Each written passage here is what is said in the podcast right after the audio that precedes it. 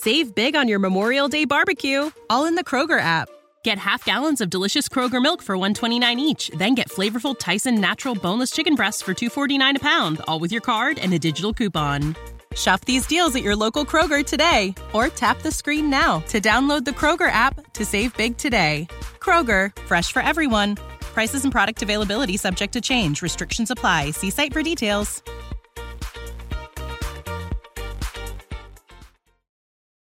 Welcome to Gospel Tangents, the best source for Mormon history, science, and theology, and first daily Mormon history podcast. I'm Rick Bennett. We're continuing our conversation with Dr. Sara Patterson, the author of the September 6th and the Struggle for the Soul of Mormonism. So get this and put it under your tree for your Mormon history friends.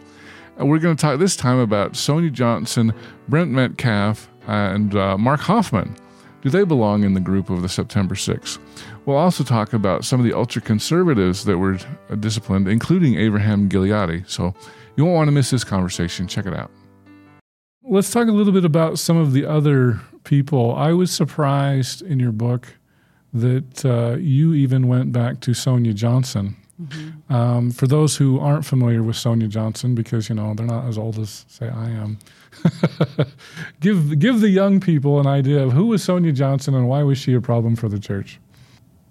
Sonia Johnson was a church member who um, fought for the Equal Rights Amendment. And um, she talked about the Equal Rights Amendment. When she first heard that phrase, Equal Rights Amendment, she said something like, uh, the three most beautiful words in the English language. Um, so she really felt like the ERA was an important issue and that it didn't contradict her faith. Um, and so she was an activist for the ERA. She was one of the founders of Mormons for the ERA. Um, and she was eventually excommunicated for um, that work. And part of the reason that I talk about her is because the Equal Rights Amendment was one of the, I think, defining moments for the church hierarchy in terms of how it would talk about political issues.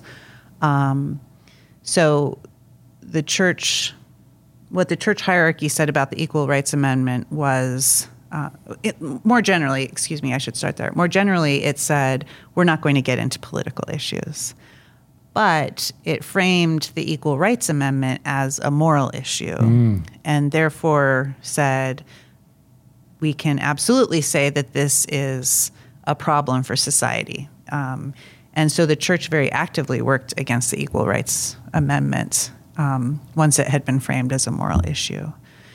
And so um, part of what happened with Sonia Johnson is that church leaders started to frame feminism as an external kind of foreign movement that was trying to infiltrate the church. And church leaders um, n- narrated it as um, this is going to u- upset the family. And because we as the church care about the family, we need to protect the family. And the family needs to be um, a heterosexual union um, with the man being the provider and protector and priesthood holder, and the woman being the nurturer um, and caretaker of the home and wife. And so their fear was that the equal what what they were saying was that the Equal Rights Amendment would upset that family structure because it would collapse the differences between men and women. Um, and then they talked about it as having this kind of snowballing effect. So if the differences between men and women collapsed, um, then divorce rates were going to go up children weren't going to be raised in a moral household, and so there would be more um, teen pregnancy and abortion. Um, men would feel like they weren't men anymore, and so they might um, have affairs. Those affairs might be with other men. You know, so it was this much. It, it was a snowball effect because they were arguing that the family was the foundation, right? And so basically the moral structure of society would crumble if the Equal Rights Amendment passed. Um, and so I think that was really, it was during that Equal Rights Amendment era that church leaders kind of got this, this, um, this theology um, framed that um, would then suit, suit them well as they continued on into the 80s and 90s, um, talking about feminism as a danger to the church. Um, and once they were able to, to make the claim that feminism was outside the church trying to get in, then they could also make the claim that they had to be the boundary enforcers, right? To try to protect the family. And so by excommunicating Sonia, they made her an outsider, an right. outside threat. Right. Instead of an inside threat. Yeah. Um, and that excommunication really cast a chill over Mormon feminism, which was, um, a, you know, a really interesting. P- women were asking really interesting questions mm-hmm. about what their roles were, um, about um, the theology of the church, and Sonia Johnson kind of served as this lesson. Was she kind of the canary in the coal mine? That that I there, mean, there are certain things you shouldn't be doing and talking about. Because yeah. was she excommunicated in 1982? Does that sound right to you? I want to say it was 1979. Oh, was it 79? Yeah. So it was even earlier. Yeah. So because, you know, I remember th- looking at that and saying, well, 79 to 93, that's 14 years that's a big gap. But are, could we say that? I mean, even though Sonia, she's more focused on ERA, and you look at somebody like Maxine Hanks, um, Margaret Toscano, more of uh, more fem- kind of feminist theology. Uh-huh. Um, can we see Sonia as influencing them, and that's why they had to go after Maxine and Margaret and Janice and people like that? I think part of um, I, I, I talk about Sonia in actually a chapter about the church hierarchy, and I think part of what I think was happening with Sonia Johnson and the Equal Rights Amendment is the church hierarchy was um, telling and reinforcing these narratives about feminism and about the family, um, and developing um, strategies for um, working on political issues. Um, so when the issue of same sex marriage came up later, the same thing happened in terms of we're going to frame this as a moral issue that's threatening the family. Um, and it's and so therefore we can speak about a, what is a political issue, um, but framing it in a moral way. Um, and so I think all of that was kind of forged in that Equal Rights Amendment era. Um, how the church was going to approach feminism, but also these issues that it wanted to frame as moral. Well, it's interesting you say that. I know there was a. I'm trying to decide if I should say the person's name. Uh, I'll just say a BYU professor for now. Okay. Keep it keep it generic. Um, that talked a lot about Sonia Johnson, and uh, also the the gay rights movement. Um, and that the church was always trying to say, well, if we allow feminism to influence the culture, gay rights is the next domino. Um, and as we look at Elder Packer's 1993. Was it 93? Yeah. So it was the same year. It was May 1993. May, because yeah. he said that the biggest problems were uh, feminists, intellectuals, and gays. Yeah. He didn't say it in those he words, said but gay lesbian movement. Yeah. Yeah. And so the, the gay lesbian movement has always been tied to feminism as to create kind of a boogeyman.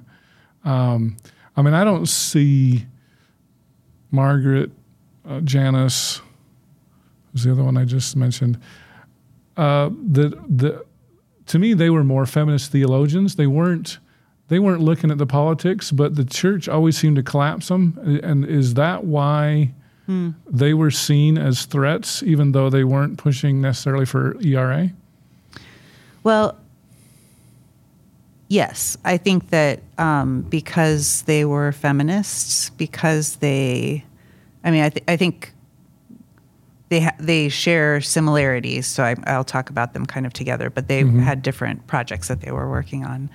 Um, I think Heavenly Mother was an issue that the church hierarchy clearly didn't want people exploring. Um, and so when Janice Allred say was exploring Heavenly Mother, or when Margaret Toscano gave a presentation at BYU about the feminine divine, um, they were they the church hierarchy had already said this wasn't something that they wanted people talking about. They were women who were saying, I can talk about it and I can think creatively about how this theology might work. And so they were claiming a kind of spiritual authority that I think was threatening to the church hierarchy. Especially since they didn't hold the priesthood because they were women, for heaven's sake, right? Right. And and you know, Margaret was also talking about women in the priesthood, and so I think that they were challenging. Um, they were feminists who were challenging um, what the church hierarchy set, had already drawn boundaries around. So just feminism's bad, whether it's in the political arena of ERA or theological arena, arena of Heavenly Mother or women in priesthood. Yeah. This is just we can't have it. And part of what I think happened, which I talk about in my chapter about the Toscanos, is I think that um, Margaret and Paul had a marriage that was structured differently than the church expected marriages to be structured. And so, you know, here was Margaret who was speaking with authority about spiritual matters. Um, and here was Paul who was, you know, when they met with their stake president, he was unwilling to rein in his wife. And Can't you get her under control? went after the local leaders instead of you know reining After her in, his which wife. was which- I think was their expectation, right? We'll have them both here, and then you know they'll Oh, just stop. put his thumb Yeah, on her head right? and- right. And so I think that um, while they were both making much broader arguments that were problematic for the church, they also were just not living up to gender expectations. And so I think that was really frustrating to the local hierarchy. Okay. Yeah. Are there any other people? So we've we've talked about the six. Uh, we've we've added David Wright, Cecilia Farr, um, Gail, Yeah. Houston. Yeah, Um, Margaret technically wasn't part of the six. right. Her sister Janice Allred. So that's we're we're up to like ten now, right? Right. You're, you keep trying to get me to I say know. a number.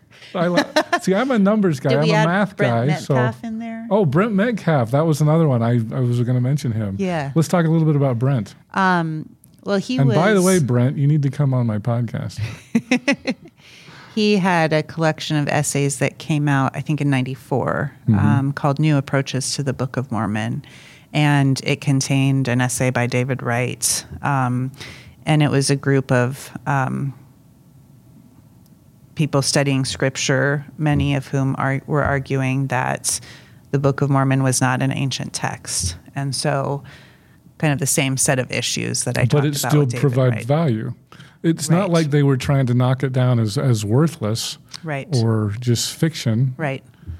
And and that was, you know, something that in um, biblical scar- biblical studies, those arguments had been made for a long time that regarding the Bible. re- regarding biblical text, absolutely that you can read the text. Um, you you can read that text as history, but scholars were arguing that it doesn't hold up in um, to historical criticism, but that there were a lot of scholars who were saying, but there can be lots of metaphors and meaning that can still be taken from the text, and this text can still be seen as inspired while also accounting for human hands in the text. Um, so, so in terms of um, scriptural studies, they weren't making cases that were new, but they were trying to help create a faithful approach to the Book of Mormon. Well, and Brent's especially interesting because he was in the crosshairs because he was from he knew Mark Hofmann quite well, Right. and so there was that whole issue um, where he was viewed as a suspect potentially in some of those murders. Uh, uh, clearly, he had nothing to do with them now, but at the time in the in the 1980s, that was a question. And then you said it was 94 when he publishes this new book. Was that kind of the straw that broke the camel's back? Do, do you talk much about the Hofmann stuff with Brent Metcalfe? Uh, no, I talk about Brent Metcalfe more with David Wright Okay. Than in my section about Mark Hofmann. um, but part of why I talk about Hofmann in the book is because I think that the events around him um, made church leaders um, aware of and anxious about history telling. Um, not that they hadn't already been, but I think um, what happened with Hofmann raised those questions in a new way. So, can we include Mark Hofmann as part of the September 6th as well? No. no, we cannot. No, we cannot. he's he's a whole. Other thing. when, when you get murdered, that that kicks you out of the group. um, who are some of the other people um, that you would put kind of in the broader September 6th category? Those are the names that initially spring to mind. Um, another issue that I talk about is um, the excommunications around the same time of ultra conservative church members. Okay. Um, and so part of what I'm thinking about in that discussion is Avraham Gileadi because he's the he's the member of the September 6th that doesn't fit what I would see as more general patterns. And so I think that um, I think that his inclusion in the September 6th was about the fact that his excommunication happened that month. Um, and and people wanted to communicate that this was, you know, a big deal, that this was a really intense set of actions on the church leader's part. Um, but Gileadi, from the church leader's perspective, was more connected to these ultra conservative members, and he, his work was being used by them um, to support the arguments that they were making. Are there others like Bo Gritz that we could include in there? Yes, uh, not in the September 6th. Well, I mean, but in the broader movement. yes, Yeah. yes, yeah. Bo Gritz, Jim and Elaine Harmston, um, Sterling Allen. Okay. Yeah. I hope you enjoyed our conversation with Dr. Sara Patterson, uh, the author of the September 6th and the Struggle for the Soul of Mormonism. So make sure you put this under the tree for your friends who uh, enjoy Mormon history. In our next and final conversation, we're going to talk about uh, whether intellectuals have changed uh, leaders' minds on certain topics, uh, intellectual topics. So you won't want to miss this conversation, but it's only available to newsletter subscribers. So go to uh, gospeltangents.com slash newsletter and sign up for our free newsletter, and I'll send you a secret link to the final part of our conversation where we're going to talk about this. So, have the ideas that were presented by the six become, Become more mainstream, mainstream? yeah. Yeah, Um, I think I think some of them have, and I think um, the historical arguments are probably one, the ones that have the most. Uh, as far as church history. Yeah, I think the role of the internet cannot be overplayed in that. If you'd like to hear the entire interview uncut, subscribe on either Patreon or at gospeltangents.com. For just $5 a month, you can hear the entire audio uninterrupted. On our $10 tier, if you would like to see the whole video, you can see that uh, either on youtube.com slash gospeltangents or I've got a special Facebook group devoted for uh, full videos. So g- subscribe at gospeltangents.com and uh, sign up for just $10 a month. For $20 a month, if you'd like to get some bonus content, uh, maybe some of the stuff that ended up on the cutting room floor, you can sign up for that. And then if you'd like to talk to me for $100 a month, we'll, we'll do a monthly phone call on something like Zoom, and you can ask me anything you want. So, thanks again. Also, don't forget about the merch mugs, t shirts, um, hats, things like that. I'm trying to get the ties up there. Hopefully, I can get up, up there. And uh, thanks again for watching Gospel Tangents. And click here for some more videos. This is the story of the one. As head of maintenance at a concert hall, he knows the show must always go on. That's why he works behind the scenes, ensuring every light is working, the HVAC is humming, and his facility shines. With Grainger's supplies and solutions for every challenge he faces, plus 24 7 customer support, his venue never misses a beat. Call clickgrainger.com or just stop by. Grainger, for the ones who get it done.